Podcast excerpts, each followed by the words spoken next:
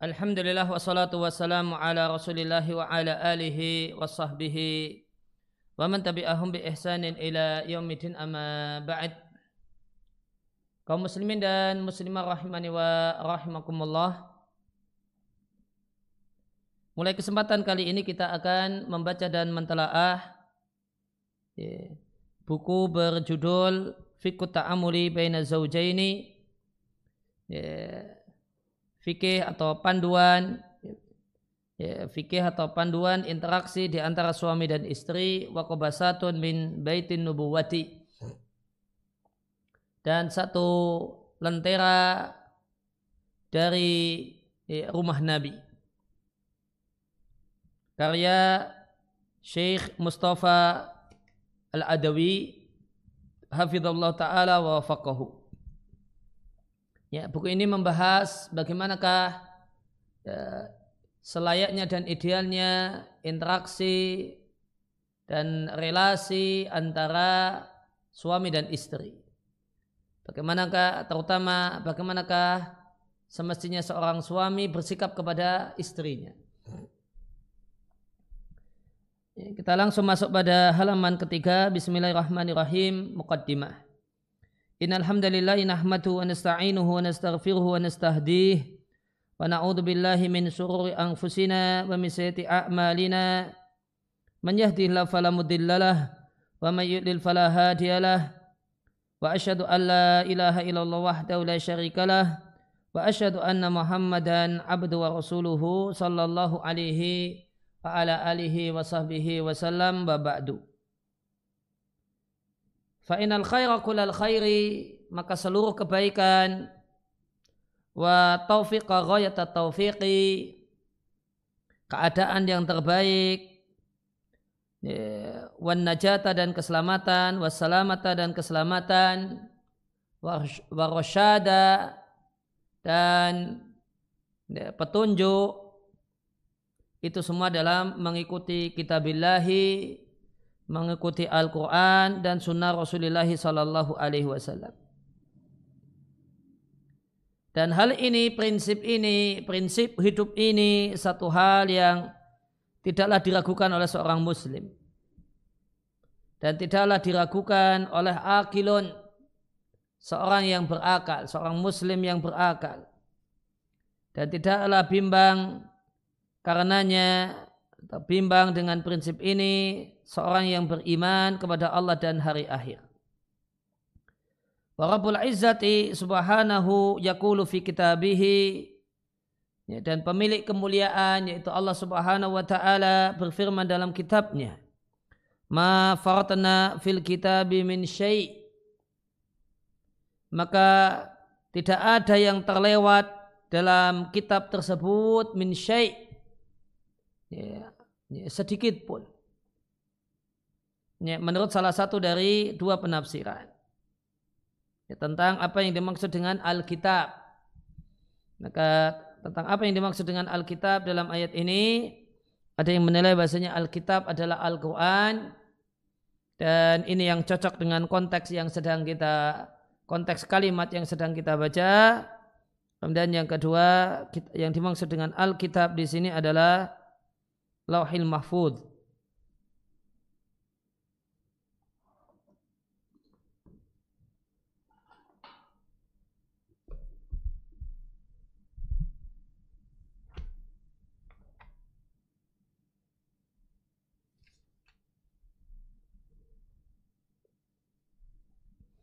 Ya, kita lihat di Al-Mukhtasar fit Tafsir. Ya, kalau di Al-Mukhtasar fit Tafsir ya, dijelaskan maknanya adalah matarokna filahil mahfudi syai'an illa asbatnahu. Tidaklah kami tinggalkan, tidaklah kami ya, satu pun di lahil mahfud kecuali telah kami catat. Maka kalau di Al-Mukhtasar fit Tafsir Al-An'am 38 itu berkenaan dengan lahil mahfud. Namun, uh, namun jika dimaknai dengan Al-Quran sebagaimana pendapat sebagian ahli tafsir insya Allah tidak mengapa. Dan ini yang dipilih oleh Sa Ibnu Sa'di rahimallahu taala. Bahasanya Alkitab di sini bisa juga dimaknai dengan Al-Qur'an. Dan Allah Subhanahu wa taala berfirman tentang kitabnya hada hudan, ini adalah petunjuk. Demikian juga firman Allah Azza wa Jalla wa hadha basairu linnasi wa huda wa rahmatul yuqinun. Ini adalah basair, ini adalah ilmu bagi manusia, petunjuk dan rahmah bagi orang-orang yang yakin. Jadi ayat uh, 20. Maknanya di Al-Mukhtasar fi Tafsir Al-Quran yang diturunkan kepada Rasul kami ini adalah basair. Ya, yang dimaksud dengan basair adalah pencerahan yang dengannya manusia bisa melihat manakah kebenaran dan manakah kebatilan. Wahudan dan hidayah menuju kebenaran. Warahmah dan kasih sayang Allah di kaum yukinun untuk orang-orang yang yakin. Mereka itulah orang-orang yang mendapatkan petunjuk menuju jalan yang lurus agar diridai oleh Rabb mereka sehingga mereka pun memasuki ya, sehingga Rabb mereka pun memasukkan mereka ke dalam surga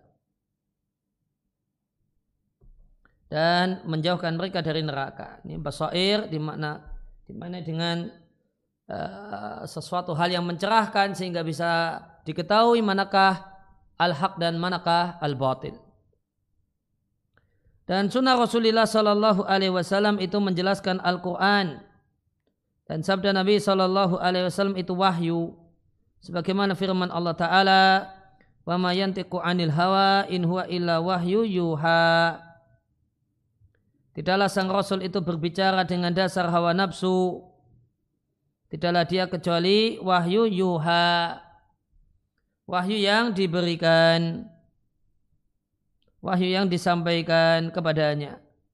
Allamahu syadidul quwa yang diajari oleh malaikat Jibril satu makhluk yang sangat kuat dan perkasa.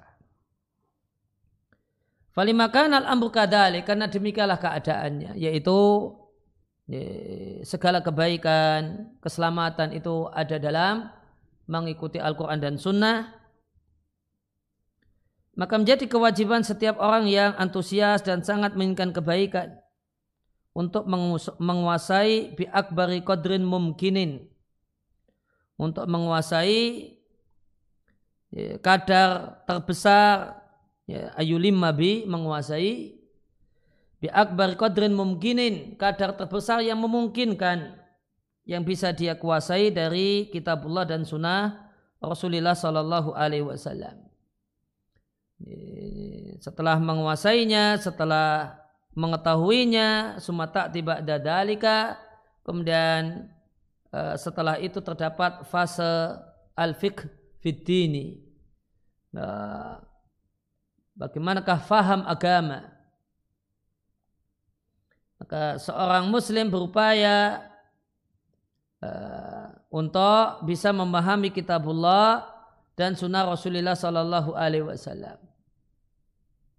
Bentuk kalau sudah dinilai faham adalah bisa menempatkan setiap teks ayat Al-Quran dan hadis Nabi di tempatnya yang tepat. Wahina idin dan pada saat itu akan nampak baginya dengan demikian jelas. Bagaimanakah urgensi dan pentingnya firman Allah Azza wa Jalla? Yu'til hikmata man yasha' Allah memberikan hikmah kepada siapa saja yang Allah kehendaki. Hikmah ya, dalam hal ini adalah ilmu. Maka Allah berikan ilmu kepada siapa saja yang Allah kehendaki. Wa mayyu'tal hikmata faqad utiya khairan katsira.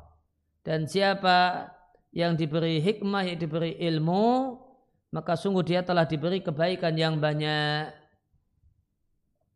Maka ayat ini Al-Baqarah 269 di antara dalil yang menunjukkan bahasanya ya ilmu itu lebih utama daripada harta. Karena ilmu itu di Al-Quran dalam hal ini di surat Al-Baqarah 269 disebut ya, sebagai kebaikan yang banyak. Sedangkan dunia sebanyak apa pun dunia, bahkan seluruh isi dunia itu disebut mata unkolil, kesenangan yang sedikit.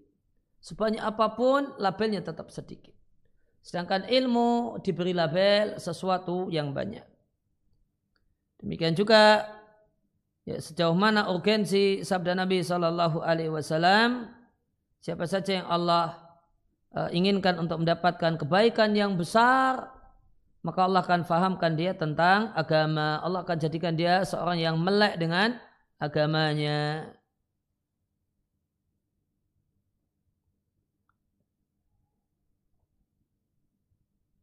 Ya, maka ya di sini kita jumpai bahasanya di antara tujuan dalam belajar ya di antara tujuan dalam belajar adalah al-fiqh fi kitabillahi wa sunnati rasulihi sallallahu alaihi wasallam. Adalah melek faham Al-Quran dan sunnah Nabi Sallallahu Alaihi Wasallam yang dibuktikan dengan bisa meletakkan masing-masing teks ayat Al-Quran dan hadis Nabi pada tempatnya yang tepat. Nah, itu target orang belajar. Yang lainnya adalah sarana-sarana untuk mengantarkan kepada hal ini ya, orang belajar ya, bahasa Arab, belajar usul fikih, ya, itu uh, adalah ilmu alat ya, untuk mencapai tujuan yaitu al-fiqhu fi kitabillahi wa sunnati rasulihi sallallahu alaihi wasallam. Faidah razaqallahu al-abda maka jika Allah memberikan karunia pada seorang hamba belajar Al-Quran dan hadis Nabi.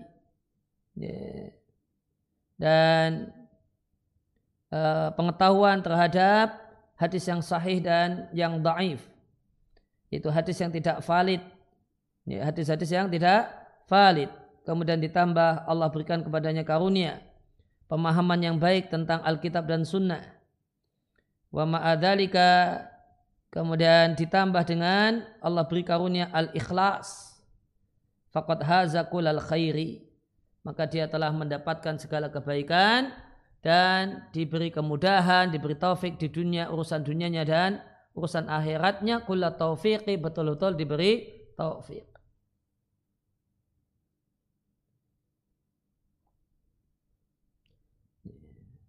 Dan dia akan najah akan sukses dalam berinteraksi bersama dengan sesama manusia. Di antaranya dengan istrinya, dengan suaminya. Karena faham kitabullah, faham Al-Quran, faham sunnah Rasulullah Sallallahu Alaihi Wasallam adalah pondasi setiap kesuksesan. Aslun fi najahi kulin kuli sya'nin min su'unil hayati. Landasan, pondasi, kesuksesan semua perkara kehidupan yang itu menjadi alat untuk mendekatkan diri kepada Allah Azza wa Jalla. Ya, maka di sini disampaikan uh, gambaran seorang yang betul-betul sempurna mendapatkan kebaikan. Yang pertama diberi semangat untuk belajar Alkitab dan Sunnah. Kemudian dia yang kedua adalah dia istimewa, punya pengetahuan tentang mana yang hadis yang valid dan yang tidak. Kemudian yang ketiga adalah ya, punya pemahaman yang baik tentang Alkitab dan Sunnah, Al-Quran dan Sunnah. Yang keempat, ikhlas dalam itu semua. Maka inilah orang yang mendapatkan segala kebaikan. Kemudian Bapak dan Ibu sekalian, hada demikian dan di hadapan Anda, di hadapan kita ada satu topik yang sangat penting yang topik ini perlu dipelajari oleh setiap orang. Bahwa topik ini adalah topik yang yahumu penting bagi orang tua, bagi anak, penting bagi seorang istri, seorang gadis, penting eh, eh, penting bagi seorang ibu, seorang gadis, penting bagi seorang istri, sebagai seorang suami. Bahkan satu hal yang penting bagi anak-anak, anak laki-laki ataupun anak perempuan. Fakulun lahu fihi nasibun. Maka setiap orang punya bagian dalam hal ini. Kulun imun fihi bidaurin. Setiap orang punya peran dalam hal ini. Yaitu topik besar dari buku ini. Ya, yaitu fikih ta'amul al-usari. Ya, panduan interaksi dalam rumah tangga. Nah, saya Mustafa Al-Adawi punya seri buku tentang uh, panduan interaksi dalam uh, dalam rumah tangga. Interaksi dengan uh, suami istri buku ini. Kemudian ada interaksi uh, anak dengan uh, orang tua, dengan orang tua dan yang lainnya. Aku ingin mengetuk uh, dan membahas topik ini hatta ya'rifa kullun alladillahu walladhi alihi sehingga semua orang mengetahui apa yang jadi haknya dan apa yang jadi kewajibannya dan bagaimanakah berinteraksi dengan orang lain sesuai dengan perspektif dan petunjuk kitabullah dan sunnah Rasulullah sallallahu alaihi wasallam dan perjalanan para pendahulu kita yang saleh sehingga seorang muslim berjalan dalam hidupnya perjalanan yang benar dia menempuh jalan yang ideal dan dan jalan yang lurus yang lurus yang mengantarkan kepada surga penuh dengan kenikmatan. Namun di awal, pada awalnya ahus, ahusu nafsi. Ya, aku dorong diriku sendiri dan setiap pembaca buku ini untuk memperbanyak istighfar, memohon ampun kepada Allah Subhanahu wa taala. Kenapa? Karena dosa itu akan menghalangi seorang untuk bisa memahami agama ini dengan baik. Karena maksiat dan dosa itu akan mengendap di dalam hati. Kemudian menjadi tobat kota menjadi satu lapisan. Dan ya, akan kemudian ya, akan dititikkan di hati satu titik. Yaitu titik hitam. Sebagaimana sabda Nabi Shallallahu Alaihi Wasallam, Inal mu'mina idza adnaba seorang mukmin jika berbuat dosa maka dosa itu akan menjadi nuktatan satu titik sauda yang berwarna hitam di hatinya. Jika dia bertobat, banaza'a dan berhenti dari maksiatnya wastarfara dan memohon ampun sukila qalbuhu. Maka hatinya dibuat mengkilap. Wa in zada zadat. Namun jika malah bertambah berbuat dosa maka bertambahlah titik hitamnya. Hatta ya'luwa qalbahu. Sehingga titik hitam ini meliputi seluruh hatinya Dakaran itulah ran yang disebutkan oleh Allah Azza wa Jalla dalam Al-Quran kalla sekali-kali tidak bal akan tetapi penutup pada hati mereka maka nu yaksibun yang menutup adalah ya, semua dosa yang mereka lakukan. Hadisnya diatkan oleh Ahmad, oleh Imam Ahmad dari sahabat Abu Hurairah. Dan dosa maksiat ini mendatangkan musibah dan menghilangkan nikmat. Sebagaimana firman Allah Ta'ala di surat As-Surah ayat yang ke-30. Wa ma asabakum min musibatin fabimat kasabat. Semua musibah yang menimpa kalian itu disebabkan dosa yang dilakukan oleh tangan kalian. Demikian juga firman Allah Ta'ala di surat An-Nisa ayat 160. Fabidhulmil Fabidhulmi minalladina hadu karena kezaliman yang dilakukan oleh orang-orang Yahudi. Kami haramkan mereka menikmati makanan-makanan yang enak yang dulu dihalalkan bagi mereka. Ya, maka kezaliman dan maksiat itu menjadi sebab ya, tercegah dari uh, nikmat makan enak, makanan enak. Kemudian dan di sini kita jumpai perbedaan syariat Muhammad Sallallahu Alaihi Wasallam dengan syariat umat terdahulu. Syariat umat terdahulu ada makanan yang haram dimakan sebagai hukuman. Namun dalam syariat Muhammad Sallallahu Alaihi Wasallam hal semacam itu tidak ada. Satu makanan itu diharamkan ya, untuk dikonsumsi karena itu berbahaya. Dan tidak faham kitabullah dan sunnah Rasulullah Sallallahu Alaihi Wasallam adalah salah satu bentuk musibah. Dan takwa kepada Allah adalah sebab untuk mendapatkan ilmu dan sebab untuk mendatangkan pemahaman yang baik sebagaimana firman Allah taala wattaqullaha wa yuallimukumullahu. Bertakwalah kalian pada Allah dan Allah mengajari kalian. Wallahu bikulli syai'in alim. Dan Allah adalah zat yang maha mengetahui segala sesuatu. Kemudian selayaknya bagi semua orang yang jala sahad al kitabah duduk bareng dengan buku ini hadid daqa'iqa eh, selama beberapa menit atau beberapa jam hendaklah memperbanyak bersalat untuk Nabi Shallallahu Alaihi Wasallam. Khasatan terutama setiap kali marobi dzikrihi dia baca penyebutan nama Nabi alaihi salatu wasalam wa kullama qara'a dan setiap kali membaca sabdanya salawatullah wassalamu alaihi maka Allah memiliki sebelah malaikat yang akan menyampaikan kepada Nabi kita ya doa dan uh, doa uh, salam kita untuk beliau. Dan Nabi Shallallahu Alaihi Wasallam menyampaikan siapa yang bersalat untukku sekali maka Allah bersalat untuknya sebanyak sepuluh kali. Ya, maka ini satu nasihat yang uh, yang bagus ketika kita membaca buku agama atau mendengarkan kajian maka ketika kita jumpai nama Nabi Shallallahu Alaihi Wasallam tidaknya bersolawat. Ketika kita baca hadis Nabi maka adalah kita bersolawat. Kemudian dan aku ingin uh, menarik perhatian, aku ingin memberikan perhatian bahasanya judul buku ini asalnya adalah sebuah muhadarah kajian tematik yang disampaikan di kota Mansurah di Republik Mesir. Kemudian aku diminta untuk tuha untuk mengulangi tema yang sama di sejumlah provinsi di Mesir.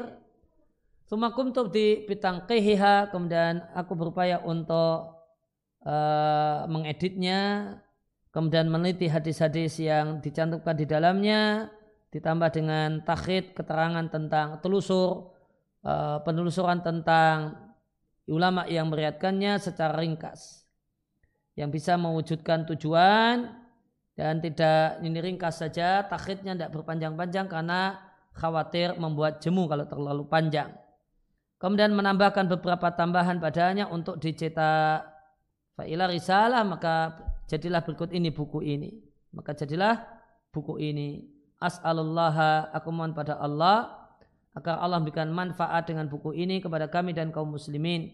Dan semoga dengan buku ini menjadi sebab baiknya kualitas keluarga-keluarga kaum muslimin. Dan keringnya ya, dan semoga dengan buku ini menjadi sebab keringnya luka-luka ya, keluarga kaum muslimin. Wallahu mi wara'il qasdi muhit. Dan Allah meliputi segala maksud dan tujuan.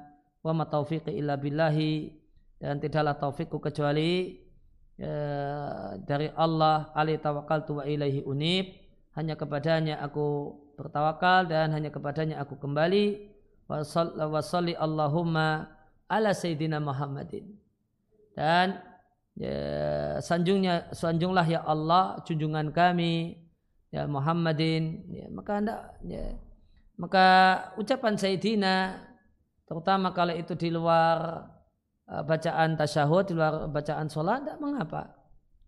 Maka uh, wasalli Allahumma ala sayyidina Muhammadin wa ala alihi wa sahbihi wasallim kata Abu Abdullah Mustafa ibn al-Adawi Mesir Takhaliyah uh, Muniyatu Samnud. Ya kita akan masuk sedikit materi dari buku ini setelah kita baca mukadimah kepemimpinan ya, suami terhadap istrinya. Allah Subhanahu wa taala berfirman, "Ar-rijalu qawwamuna 'alan nisa'i." Ya, laki-laki itu adalah pemimpin ya, 'alan nisa'i istrinya.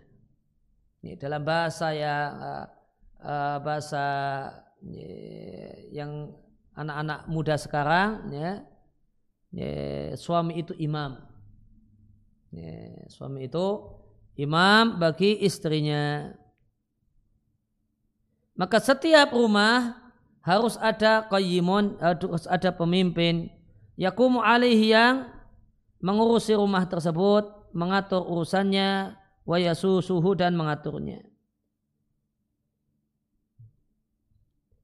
Yasusu catatan kaki itu semakna dengan siasa artinya adalah mengatur sebagaimana sabda Nabi sallallahu alaihi wasallam kanat banu Israel tasusuhum ambiya'uhum ya, Bani Israel itu diatur kehidupannya diatur oleh para nabi dan tugas pemimpin, tugas imam ini di samping dia uh, yakum alihi mengurusi rumah tersebut, mengatur perkaranya dan mengaturnya, menjaganya dan melindunginya. Dan supaya uh, pemimpin ini bisa menjalankan programnya dengan baik, ya, visi misinya dengan baik, maka hadal qayyimu pemimpin ini semestinya didengarkan dan ditaati. Arahannya, permintaannya, perintahnya selama dia tidak memerintahkan untuk melakukan maksiat kepada Allah Subhanahu wa taala. Dan pemimpin satu rumah adalah sang suami. Ya, ya dialah nahkoda bahtera rumah tangga. Nah siapa yang mengangkat seorang suami, seorang laki-laki sebagai seorang pemimpin, watansibuhu qayyima alal baiti innama huwa minallahi subhanahu wa ta'ala. Dan yang mengangkatnya sebagai pemimpin uh, rumah adalah Allah subhanahu wa ta'ala. Sebagaimana firman Allah Ta'ala, Arijalu kawamuna ala nisa'i. Sesungguhnya suami itu pemimpin bagi istrinya dikarenakan dua faktor. Yang pertama, bima faddalallahu ba'dum ala ba'din. Disebabkan keunggulan dan kelebihan yang Allah berikan pada laki-laki yang tidak Allah berikan pada perempuan. Kemudian yang kedua, wa bima anfaqu min amwalihim. Dikarenakan ist, uh, suami itu menafkahi istrinya dengan menggunakan hartanya. Tentang makna ayat ini An-Nisa 34 kita lihat dari tafsir surat An-Nisa karya Syekh Ibnu Taimin rahimallahu taala.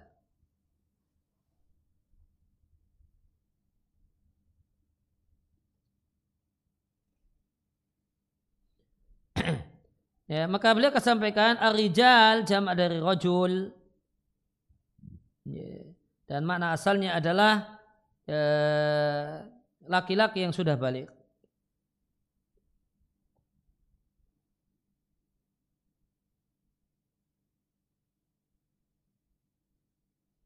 Ya, maka laki-laki dalam ini suami adalah kawamun. Kawamun jamak dari kawam. Kawam adalah bentuk hiperbol dari kaim.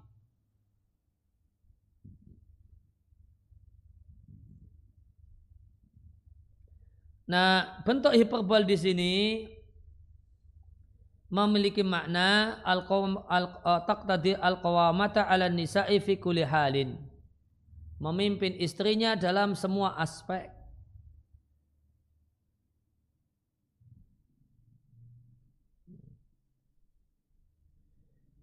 Ya kawam ya, dan yang dimaksud dengan al-qiyam di sini bukanlah berdiri namun qiyamul wilayah. Ya, menduduki satu ya, otoritas dan kekuasaan. Maka laki-laki itu kawamun ay bil wilayati wasultah dengan memiliki otoritas dan kekuasaan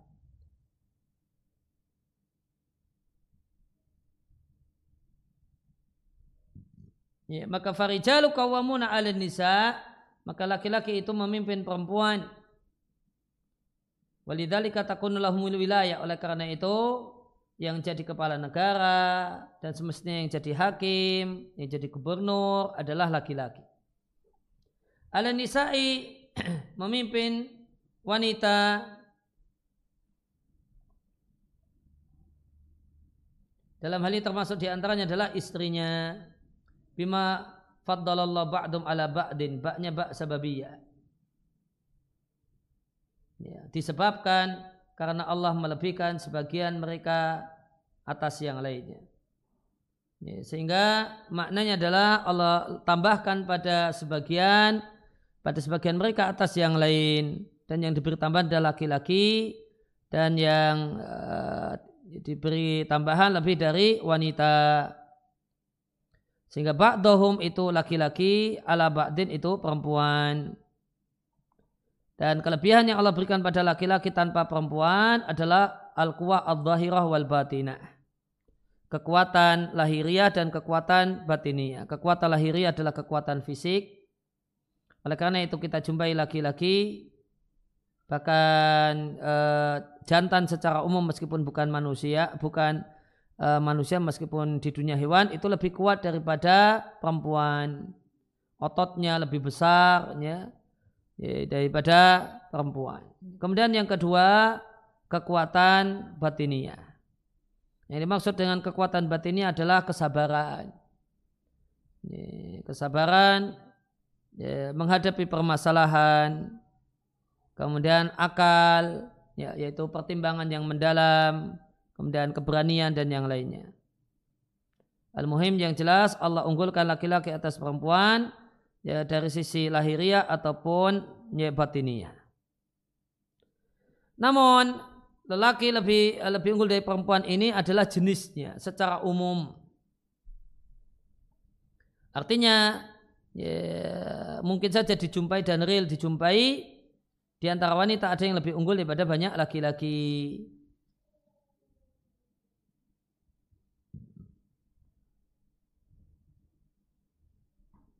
Kemudian yang kedua Wabima angfaku min amwalihim. Karena mereka memberikan nafkah pada istrinya dengan hartanya. Karena yang memiliki kewajiban menafkahi adalah laki-laki. Karena laki-laki telah yang dituntut untuk bekerja. Maka suami menafkahi istrinya. Maka seorang suami wajib menafkahi istrinya walau kaunat ghaniyatan. Meskipun istrinya itu kaya. Dan karena itulah maka laki-laki memiliki kepemimpinan. Karena laki-laki memiliki keunggulan secara fisik. Kemudian secara akal dan pemikiran. Ya maka laki-laki itu uh, memimpin karena Allah Subhanahu wa taala memberikan keistimewaan kepada mereka dan karena dia uh, punya jasa kepada Eh, kepada istrinya dalam bentuk menafkahi istrinya. Dan dengan anfakumin amwani dengan menginfakkan, dengan menafkahi istrinya dengan hartanya. Yaitu dan kembali ke buku maka ya, rumah tangga itu harus ada pemimpin, harus ada imamnya dan imamnya tidak boleh dua. Ya harus ngalah, ada yang jadi imam, ada yang jadi makmum dan imamnya adalah suami dan makmumnya adalah ya, eh, istrinya dan anak-anaknya. Dan seorang imam itu akan uh, ya, akan bisa melaksanakan tugas sebagai imam dengan baik manakala didukung oleh para makmumnya. Ya demikian yang kita baca kesempatan kali ini wasallallahu ala nabiyina Muhammadin wa ala alihi wasallam. Wa akhiru da'wana alhamdulillahi rabbil alamin. Baik Sat, ada pertanyaan? Assalamualaikum warahmatullahi wabarakatuh. Waalaikumsalam warahmatullahi wabarakatuh. Ahsanallahu ilaikum Sat. Wa ilaikum. Sat, apakah benar bahwa seorang istri tidak perlu mengetahui berapa penghasilan suaminya setiap bulannya? Jazakumullah khairan. Uh, Ya tidak ada kewajiban untuk tahu berapa uh, penghasilan suami dan suami tidak wajib untuk memberitahukan total penghasilan setiap bulannya itu berapa. Yang menjadi kewajiban suami ya adalah memenuhi nafkah istri. Ya, itu yang menjadi kewajiban suami. Dan menjadi hak istri minta supaya kebutuhan regulernya dipenuhi. Ya tentang kemudian berapa nominal penghasilan suami, suami tidak punya kewajiban untuk menginformasikannya kepada istrinya. Seandainya dia cerita sebagai bagian dari uh, interaksi yang baik dalam rumah tangga, tidak mengapa. Namun apakah itu satu hal yang harus? Jawabannya itu bukan satu hal yang harus. Nah.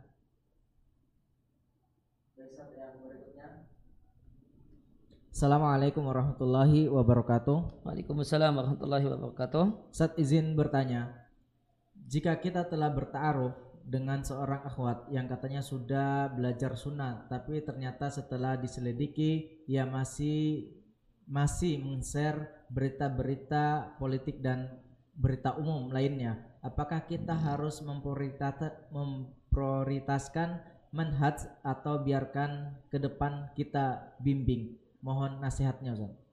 Ya, belajar sebagai uh, ya, sebagai seorang sunni itu tidak harus uh, tidaklah kemudian seperti membalik telapak tangan ya pagi demikian dan sore tiba-tiba sudah berubah. Semua orang mengalami proses. Dan boleh jadi hal yang ditanyakan adalah bagian dari proses. Dimulai dari semangat beragama, cinta agama, cinta ilmu agama, Ya, dan boleh jadi pelajaran yang dia dapatkan belum sampai hal-hal itu. Ya, dan ada pelajaran-pelajaran yang lebih urgen daripada pelajaran semacam itu, pelajaran tentang akidah, tentang tauhid. Kemudian ya, apakah yang eh, apakah sikap apa yang sebaiknya dilakukan? Ya, ya maka silakan dilanjutkan jika uh, nampak pada wanita tersebut ya, semangat yang baik, ya, mudah diarahkan, ya, potensial untuk uh, menjadi istri yang taat dan seterusnya. Nah.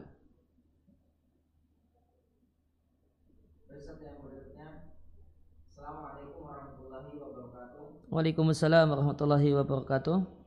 Saat bagaimana hukumnya mengikuti lomba desain dalam rangka memperingati suatu hari dan bagaimana batasan koza? Misalnya satu bagian rambut dipotong lebih tipis daripada yang lain. Apakah termasuk koza? Jazakumullah khairan. Parameter koza salah satunya dikerok? Sebagiannya dikerok dibersihkan habis atau tipis namun tipis sekali sebagaimana uh, dikerok habis. Kemudian sebagiannya dibiarkan. Nah itu aja. Baik, saat yang berikutnya. Assalamualaikum warahmatullahi wabarakatuh. Waalaikumsalam warahmatullahi wabarakatuh. Semoga Ustadz dan keluarga senantiasa diberkahi dan dilimpahkan banyak kebaikan. Amin. Avansat, Ana ingin bertanya, apakah ketika kita sudah wudhu, kemudian mencium atau mencumbu suami atau istri kita, wudhu kita batal Ustadz, karena mahromnya beda bukan dari mahram nasab sehingga kita mau sholat batal. Jazakumullah khairan. Kalau mengacu pada madhab syafi'i maka uh, suami istri bersentuhan itu membatalkan wudhu nah demikian. Subhanakallahumma bihamdika asyhadu an la ilaha illa anta astaghfiruka wa atubu ilaik